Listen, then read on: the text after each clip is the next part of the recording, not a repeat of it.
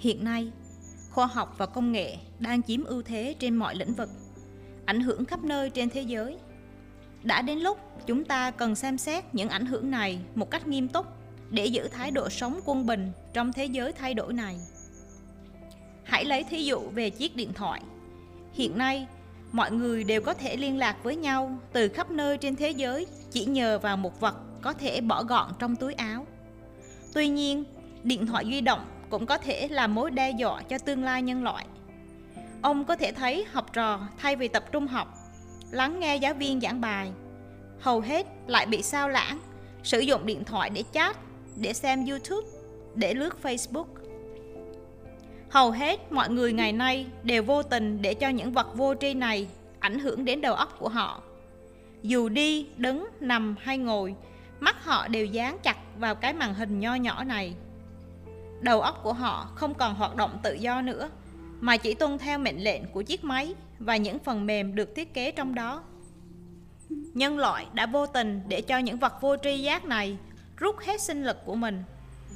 Họ sẽ không học hỏi được gì nữa.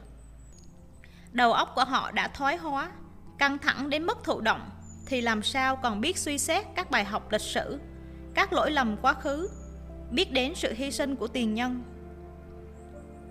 Công nghệ cũng sản xuất ra những trò chơi điện tử. Ông hãy tự hỏi, chúng đã dạy gì cho những người trẻ tuổi hiện nay? Phải chăng họ đang học những hành vi kỳ lạ, khác thường mà không ai có thể tưởng tượng được? Hiện nay, từ trẻ con cho đến người lớn đều say mê những trò chơi điện tử này. Phần lớn đều coi đó là những trò giải trí vô hại, nên họ học cách chơi rất nhanh và bắt chước những điều nguy hại trong cái thế giới ảo ấy.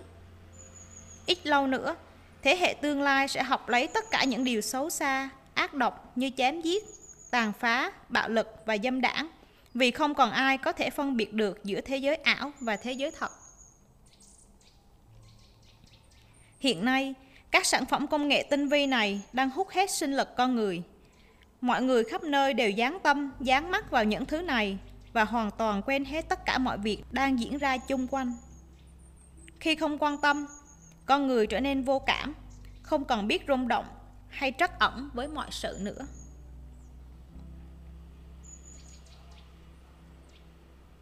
Ông Chris nói thêm, giọng nghiêm túc. Trong thời đại công nghệ này, bao nhiêu người đang mất đi sự thông minh thật sự vì họ đã vô tình để cho trí thông minh nhân tạo điều khiển. Bộ óc con người đã bị các sản phẩm vật chất chi phối nên ít lâu nữa không ai còn muốn suy nghĩ hay phát triển sự hiểu biết thật sự.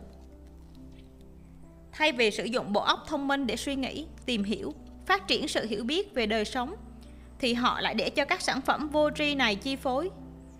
Tại sao phải đọc sách khi chỉ cần bấm nút là có máy đọc dùm cho? Tại sao lại phải mất công suy nghĩ khi máy móc suy nghĩ và trình bày mọi thứ mình muốn?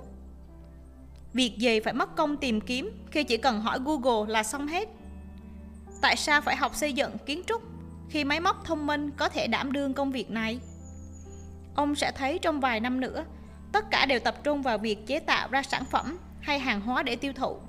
Con người không còn biết phục vụ cho lý tưởng mà trở thành những cỗ máy chỉ biết kiếm tiền, sản xuất, tiêu thụ và sống trong cái vòng hư ảo của sự thiếu hiểu biết này.